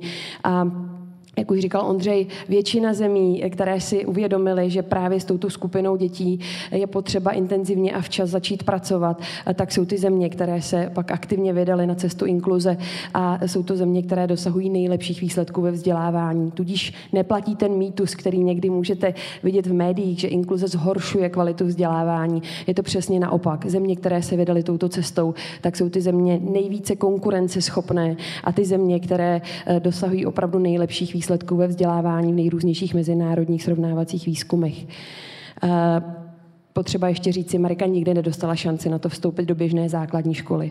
Rovnou eh, byla eh, odkázána při zápisu do základní školy praktické a vzdělává se tedy v tomto segregovaném vzdělávacím modelu a nemá šanci naučit se všechno tak, jako kdyby byla na běžné základní škole a má potom i velmi stížené šance dostat se na jakoukoliv kvalitnější střední školu, získat jednou kvalitní práci a můžete tam tušit ten začarovaný kruh sociálního vyloučení, v, kterým, v kterém se spousta těchto dětí bohužel ocitá potom spolu se svými rodiči. Tím třetím příkladem je Vojta, Eh, my spolupracujeme s Vojtovými rodiči. Eh, Vojta je osmiletý kluk, který má kombinované postižení. Byl odmítnut na 12 školách z Libereckého kraje. Eh, nyní je na základní škole speciální. Nikoliv proto, že by jeho vzdělávání bylo nějak neřešitelné, nesmírně komplikované a nezvladatelné v běžné škole, ale proto, protože prostě drtivá většina škol, které rodiče obešly, tak se bála Vojtu do vzdělávání přijmout, eh, nevěřili si, že by dokázali dostatečně kvalitně, profesionálně eh, reagovat na Vojtovi eh, speciální potřeby a jeho rodiče tedy tu volbu vzdělávání ve speciální škole vnímají jako spíše nucené rozhodnutí, nežli jako svou volbu první. Hodně stáli o to, aby Vojta mohl chodit do své spádové školy spolu se svými kamarády a spolu s ostatními eh, sousedy. Eh, to je jeden z problémů, který s inkluzí velmi souvisí, že velká část rodičů eh, dětí s drobnějšími i s výraznými handicapy opravdu tu nějakou kvalitní, otevřenou, střícnou školu ještě stále nachází velmi těžko. A ačkoliv od roku 2004 deklarujeme školským zákonem právo na vzdělávání ve spádové škole, to znamená v té nejbližší škole za rohem pro každé dítě v České republice, tak ta praxe, jak vidíte, je let, kdy naprosto odlišná a de facto uh, protiprávně je celá řada dětí z toho běžného hlavního vzdělávacího proudu ještě stále vystrkávána někam jinam. Um, nějaká základní fakta a čísla. Eh, tady můžete vidět eh, poměr dětí eh, v základním školství a ve speciálním školství v Anglii a v České republice. Jenom malá ilustrace. V České republice je ještě stále jednou tolik dětí vzdělávaných právě ve speciálních školách mimo ten hlavní běžný vzdělávací proud. A je to situace, která, jak věřím se, bude postupně vylepšovat a měnit, ale rozhodně poukazuje na jistý systémový problém a na to, že určitá určitá spravedlivost a rovné šance ve vzdělávání jsou stále nějakým úkolem, eh, který si zaslouží naší větší pozornost a eh, energii. Eh, máme málo času, ale možná jenom rychle ještě zmíním že samozřejmě eh, i děti se zdravotními handicapy, nejenom s tím sociálním znevýhodněním, se potom velmi těžko, eh, pokud neabsolvují to vzdělávání spolu s ostatními, tak se velmi těžko umistují na trhu práce. Jsou regiony, kde opravdu celou řadu let eh, jako člověk se zdravotním handicapem čekáte na to, aby vás nějaký zaměstnavatel byl ochoten přijmout jako pracovníka svého týmu. A když jsem měla možnost podílet se na výzkumech, které mapovaly ty bariéry na pracovním trhu, trhu, tak celá řada zaměstnavatelů v rámci Focus Groups, eh, kde jsme toto téma diskutovali, tak eh, zmiňovala své obavy z toho, jestli by takový člověk mohl být platným eh, přínosem jejich pracovního týmu a hovořili o tom, že prostě nemají tu zkušenost z nějakého úzkého kontaktu s někým, kdo je nějak odlišný, nikoho takového nepotkali ve své vlastní škole při svém vlastním vzdělávání a že uh, i oni sami cítí, že tato zkušenost jim teď chybí v nějaké důvěře v to, že to může dobře fungovat a že uh, takovýto člověk může prostě dobře, uh, dobře být platný v té jejich práci, v tom jejich týmu. Karolína, eh, velmi zajímavá mladá žena, jí 28 let, eh, založila eh, občanské združení a iniciativu Antibrzdy, což je skupina mladých lidí s handicapy, kteří mají chuť se aktivně podílet na systémových změnách a zasazovat se o to, aby mizely bariéry z veřejného prostoru, nejenom materiální bariéry, aby veřejný prostor byl prostě více prostupný, více otevřený. A lidé například na vozíčku, protože Karolína je na vozíčku, aby mohli prostě se dostat stejně tak jako my na úřady, eh, do kina, do divadla, do práce bez větších problémů, protože těch bariér ve veřejném prostoru ještě stále hodně. Ale Karolína je i ten člověk, který sám prošel jak speciální školou eh, v, té, eh, v tom základním vzdělávání, tak potom univerzitou už běžného typu. A Karolína sama porovnává ty dvě zkušenosti a říká, no, mě ta speciální škola byla fajn, my jsme tam byli všichni na tom tak nějak podobně, nikdo se nám nesmál, ale narazila jsem na obrovské obrovské problémy, když jsem se potom Velká část těchto dětí je vzdělávána ještě na internátních speciálních školách, to znamená, že jsou třeba celý týden od 6 let eh, bez, eh, bez svých rodin. Eh, a říkala, když jsem se potom vrátila zpátky do města, kde jsem se narodila, tak jsem zjistila, že jsem přišla o spoustu kontaktů se svými kamarády, vrstevníky, že se mnou lidé moc neumí mluvit, když právě chci jednat s někým někde na úřadě, nebo když si chci koupit kávu v obchodě, tak let, kdy prodavači vybíhají ven a to kafe mi jako podávají na ulici, abych nemusela eh, třeba překonávat právě nějaké prahy, eh, bariéry. Ne, je, vážím si té jejich ochoty, ale není to nic příjemného a necítím se nějak eh, plnohodnotně zapojená ve společnosti a proto teď třeba i díky této své iniciativě se snaží toto téma nějak posouvat a participovat na systémových změnách. Eh, další, eh, další mladý člověk Petr. Eh, Petr je gay a on zase to téma inkluze nahlíží ze své perspektivy, kdy se téměř 10 let bál před ostatními dětmi přiznat, že je gay a že tedy má homosexuální orientaci, protože prostě ve třídě, ve škole, kde se vzdělával, tak nebylo prostředí bezpečí, kde by cítil nějakou naději na to, že tato jeho odlišnost bude přijímána bez větších problémů, že se mu nebudou ostatní posmívat eh, a že i učitelé třeba to nebudou vnímat jako problém. Je nám všem asi zřejmé, že pokud eh, nemůžete nějak svobodně vyjadřovat svoji identitu, eh, tak to velmi zhoršuje váš pocit kvalitního života a toho, že do společnosti, kde jste, plnohodnotně patříte. Poslední příklad Zdeněk, 29-letý eh, eh, člověk na vozíčku, eh, velmi úspěšný sportovec, má zase tu zkušenost, že po telefonu velmi často, pakliže schání zaměstnání, tak dostane zajímavé nabídky, však ve chvíli, kdy přijede na to konkrétní pracovní místo na pohovor a ukáže se, že je na vozíku, tak zažil mnoho četná zklamání a taková ta prazvláštní odmítnutí s vysvětlením, no ono se to místo už ale najednou zaplnilo a a e, nezlobte se, my vás jako přijmout nemůžeme. Teď práci má, ale trvalo mu dva roky, než ji našel, ačkoliv jeho jediným handicapem je skutečně ten vozík, jinak může plnohodnotně vykonávat celou řadu e, celou řadu aktivit. E, a trvalo mu tedy přes dva roky, než tady v Praze, kde ta situace je rozhodně snadnější než v některých jiných regionech, nežli práci získal. Tady jenom se snažím ukázat tu propojku na to, pokud zažíváte v dětství to, že nemáte šanci naplno rozvinout svůj vzdělávací potenciál a třeba nedostanete tu šanci na to vzdělávat se spolu s ostatními, tak potom v dospělém životě řešíte celou řadu bariér a problémů, které byste možná jinak nemusel. Eh, tady jenom eh, malý, eh, malá ukázka výzkumu, který realizovala společnost Člověk v tísni mezi mladými lidmi na středních školách a vidíte, že pakliže chybí ten zážitek toho společného inkluzivního vzdělávání jako něco normálního, tak si celá řada studentů myslí spoustu stereotypních konkrétních věcí právě o tom tématu odlišnosti eh, a eh, tady jenom eh, nějaká základní fakta. Skoro 50% studentů si v rámci tohoto výzkumu myslelo, že děti se zdravotním postižením by neměly chodit do běžných škol. Tři z deseti má složité špatné vztahy s ostatními spolužáky cizinci. 60% studentů si dokonce nepřálo za spolužáka mít někoho eh, romské etnicity. Eh, je to jeden z výzkumů, ale rozhodně eh, bychom se těmito čísly měli zabývat a přemýšlet o tom, zdali to náhodou nemůže souviset i s tím, že celá řada dětí ještě stále tu rozmanitost uh, nemá zažito jako něco přirozeného a neměli nebo nemají tu šanci s někým odlišným být v blízkém kontaktu a zažívat nějaké pozitivní interakce z toho, že i když jsme každý jiný, tak k sobě nějak patříme, můžeme si být užiteční uh, a uh, měli bychom být schopni si pomáhat a navzájem si rozumět, snažit se domlouvat. Jenom malá, eh, malý návrat ke mně k nějaké mé cestě, jak jsem se k tomuto tématu dostala. Já jsem eh, ze severočeského města Mostu. Je to město, které se čím dál tím víc eh, stává určitým eh, velkým eh, getem.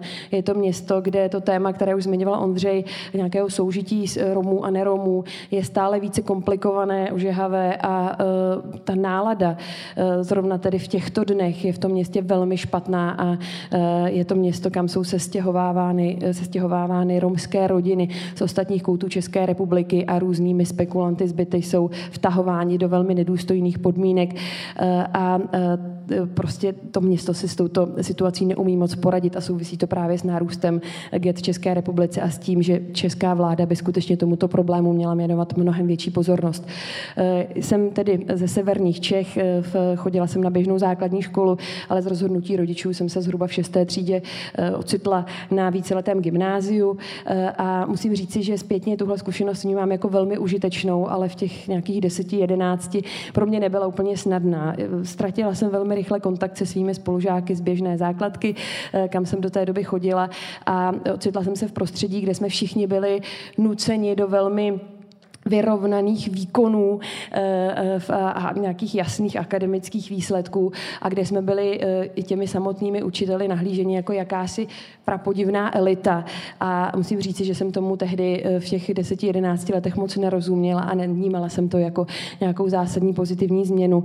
A i z této své vlastní zkušenosti se snažím dívat na to téma nějakého spravedlivého vzdělávání jako na něco, co souvisí i s velkým množstvím víceletých gymnází a s odtokem celé řady dětí právě v té páté, šesté třídě mimo ten hlavní vzdělávací proud. A e, pro celou řadu dětí tato zkušenost není e, úplně optimální a rozevírají se nůžky mezi těmi dětmi takzvaně úspěšnějšími a takzvaně neúspěšnějšími. Je to velké téma, které právě také souvisí s, s inkluzí a se spravedlivostí. Eh, po eh, střední škole jsem se ocitla v Jedličkově ústavu o školách jako vychovatelka. Pracovala jsem na internátu právě s dětmi se zdravotním postižením, eh, které zde byly na internátní škole zhruba od svých šesti let, protože žádná škola v místě jejich bydliště nebyla buď ochotná, anebo schopná jim zajistit kvalitní vzdělávání. Byly zde takové děti, které třeba jen kulhaly, potřebovaly pomoc s výměnou pleny, protože byly inkontinentní v důsledku zdravotního handicapu, což jsou situace, které by běžná škola měla být schopná nějak řešit, to znamená nabídnout nějaké zázemí pro um, výměnu té pleny, eh, nabídnout nějaké kontakty na třeba rehabilitační instituce, které vám nabídnou nějakou podporu eh, po té škole. Ale tyto velmi dobře řešitelné věci prostě celá řada škol tehdy nebyla ochotná řešit a celá řada dětí v tomto ústavu eh, byla od velmi utlého věku a pamatuju si celou řadu situací, kdy po večerech, po večerech plakali, stýskalo se jim po rodičích a i, toto, i tato zkušenost mě nastartovala k nějakému přemýšlení o tom, jestli můžeme s tímto něco dělat a nějak systém změnit. Eh, měla jsem možnost eh, následně pracovat na ministerstvu školství právě po boku Ondřeje Lišky eh, už zhruba tedy před těmi sedmi lety, osmi lety, kdy toto bylo, tak jsme se pokoušeli to téma inkluze nějak nastavit na systémové úrovni. Přemýšleli jsme o změně legislativy a tak dále, ale jak tomu v České republice bývá, životnost ministrů školství, školství je velmi krátká a i ty priority se tím pádem velmi často mění té vzdělávací politiky a poté, co došlo k výměně ministrů. A to téma inkluze eh, velmi spadlo eh, v pozornosti eh, dalších ministrů, tak celá řada mých kolegů, včetně mě, jsme odešli a založili jsme ČOSIF, Českou odbornou společnost pro inkluzivní vzdělávání, která združuje, propojuje, síťuje odborníky na toto téma z univerzit, nevládních organizací a ze škol a snaží se tedy eh, z té úrovně občanské společnosti to téma inkluze posouvat dál. Byla jsem také při založení Aliance rodičů za inkluzi, což jsou rodiče právě dětí se zdravotními handicapy, kteří mají chuť participovat na systémových změnách a chtějí systém změnit, tak aby jejich děti nacházely větší podporu a pomoc včas. Eh, jsem velmi ráda, že jsem také mohla být u založení platformy Vteřina poté, což jsou mladí lidé, kteří vyrůstali v ústavech, v dětských domovech, v dětských domovech se školou a nyní eh, studují.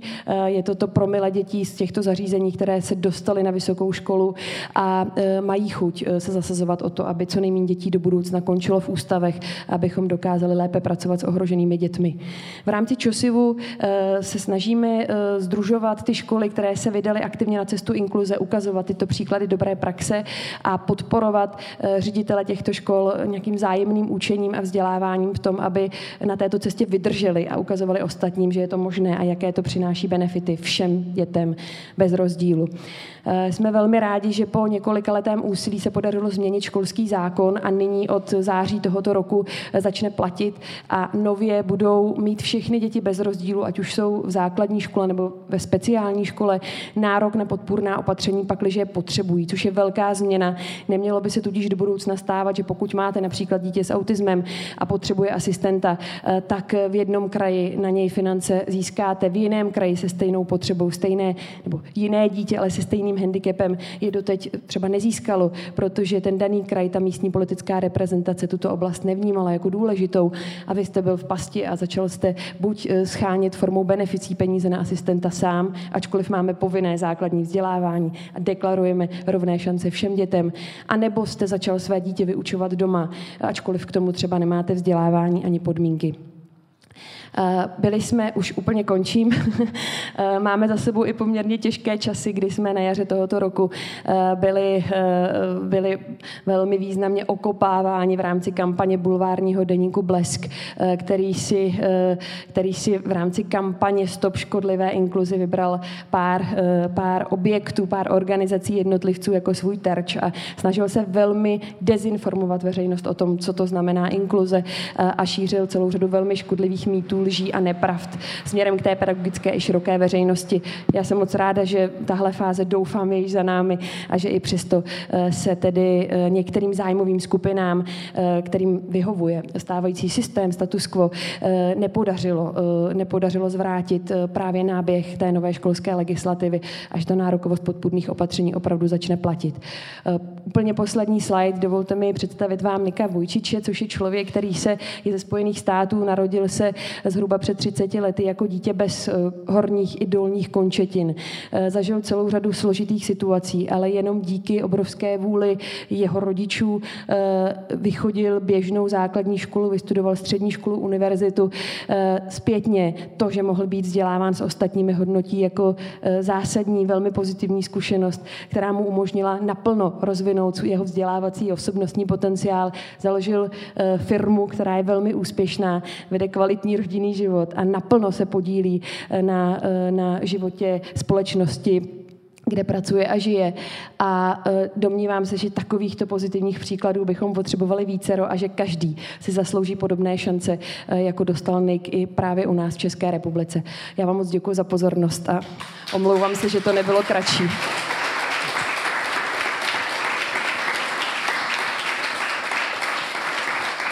Tak, já. Já jenom, já jenom řeknu, uh, jsou, je teďka doba na diskuzi, eh, kdy jsme akorát měli skončit. Eh, takže my tady v sále si můžeme podiskutovat, budeme, budeme všichni hosté, jsou tady přítomni. Já možná položím jednu otázku, která se opakovala na slajdu a ta je na Ondře a potom nějakým způsobem vás ještě jako upozorním na další snídaní. Ta otázka je, jakým způsobem je financovaná Ašoka. Ondřej, kdyby si řekl, prosím tě. Yeah. Ašoka eh, je eh, financována výhradně z prostředků eh, soukromých dárců.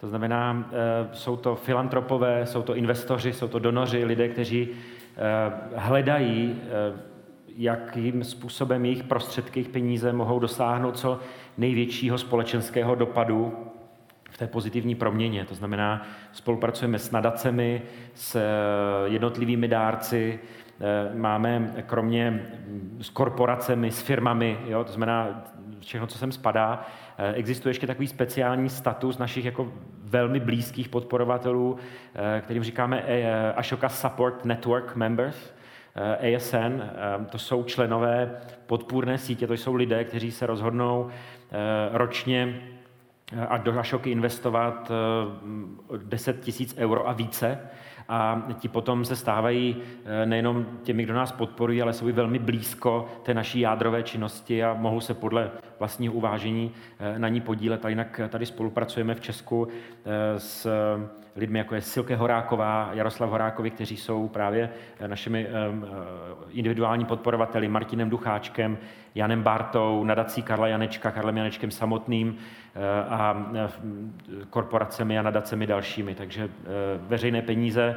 Spolupracujeme s veřejným sektorem velmi úzce, s ministerstvem práce a sociálních věcí, s Marketou Pichočkou, která je tady taky přítomná, kteří dělají obrovský kus práce právě na tomto poli a vidíme, že ta synergie toho soukromého veřejného sektoru i s tím občanským má tím pákovým efektem obrovský smysl. Raz, dva, tři, čtyři, dobře.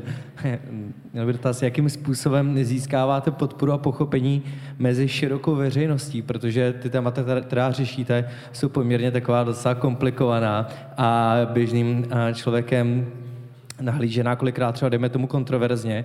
V případě inkluze se v uších mnoha lidí jedná o prosté slovo, aspoň mám takový dojem.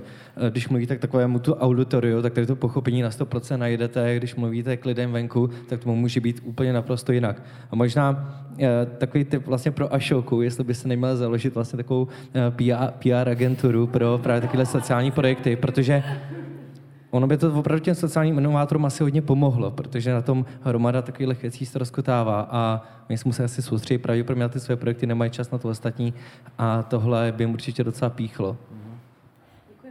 No. Jo. Eh, eh,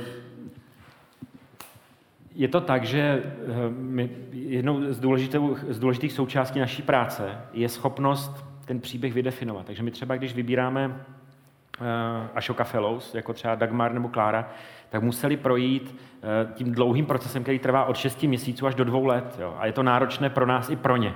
A e, my vlastně pro každého inovátora či inovátorku sestavujeme e, velmi podrobný profil, kde hledáme a ptáme se skutečně na ty nejhlubší motivace, proč to ten člověk dělá. Protože tam zjišťujeme, jestli má skutečně dostatek výdrže, kreativity, podnikavosti, pro to, aby i toho etického vlákna, aby, aby dosáhl toho cíle. A e, součástí toho je často i pro ty samotné hybatele znova se podívat nově na to, co dělají.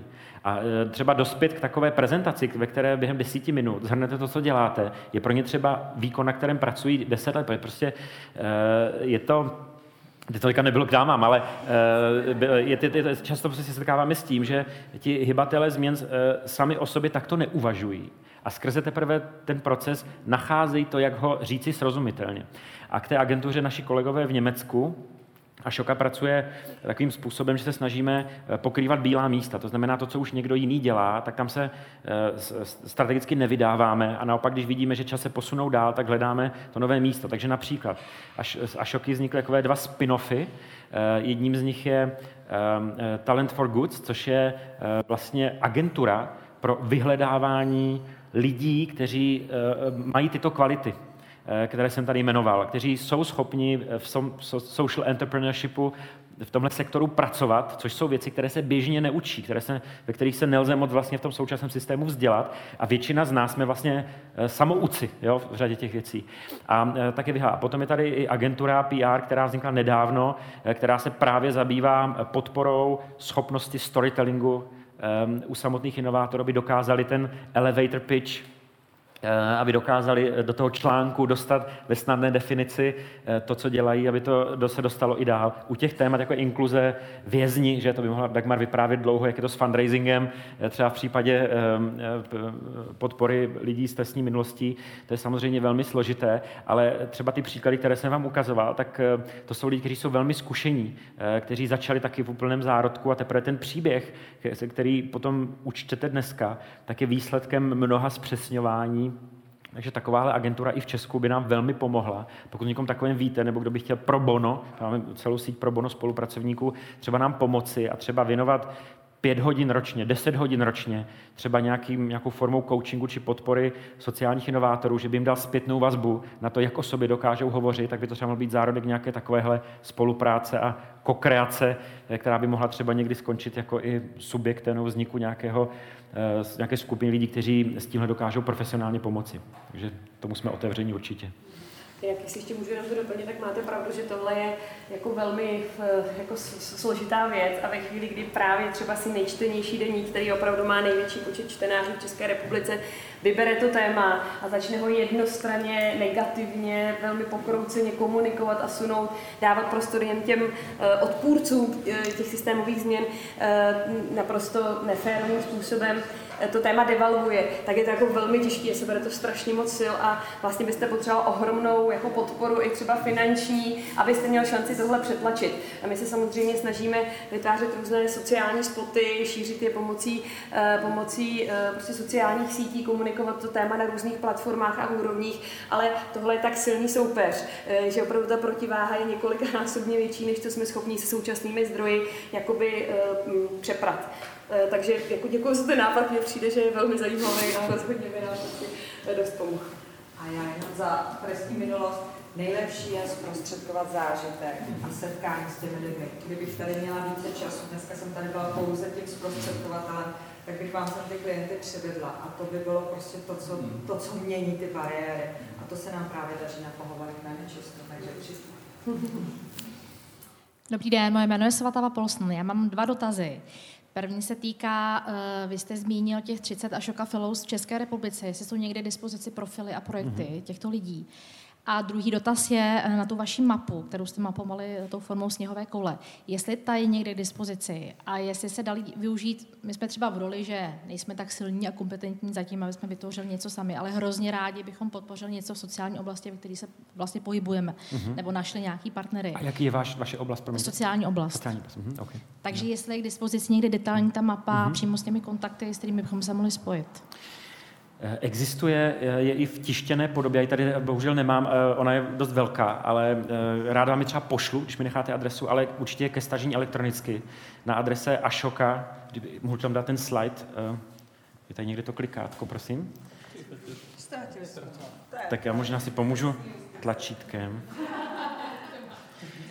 Na, na naší adrese tady je tam Ashoka pomlčka CEE jako centraleasterneurope.org. Eh, tam, když si kliknete na novinky, eh, tak ehm, nějaká nevím, desátá novinka eh, v pořadí je proč Ashoka proč vznikla mapa sociálních inovátorů, se to jmenuje ten článek, a tam je popsána celá mnohem podrobněji, co z toho lze vyčíst, proč jsme k tomu přistoupili, a je tam i odkaz, kde si stáhnete PDF velké, Eh, kde eh, je i teda prezentace, která jednotlivé segmenty vlastně vysvětluje a ukazuje, jakou mají relevanci a tak dále.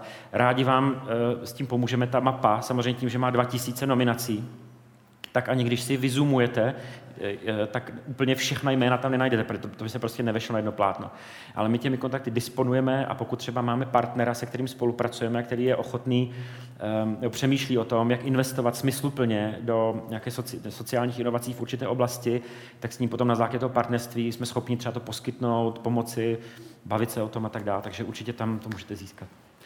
A když vás, pardon, třeba byste měli kolegy v zahraničí, tak existuje ta mapa v Rakousku, v Itálii, v Maďarsku, Polsku, Rakousku a Slovensku.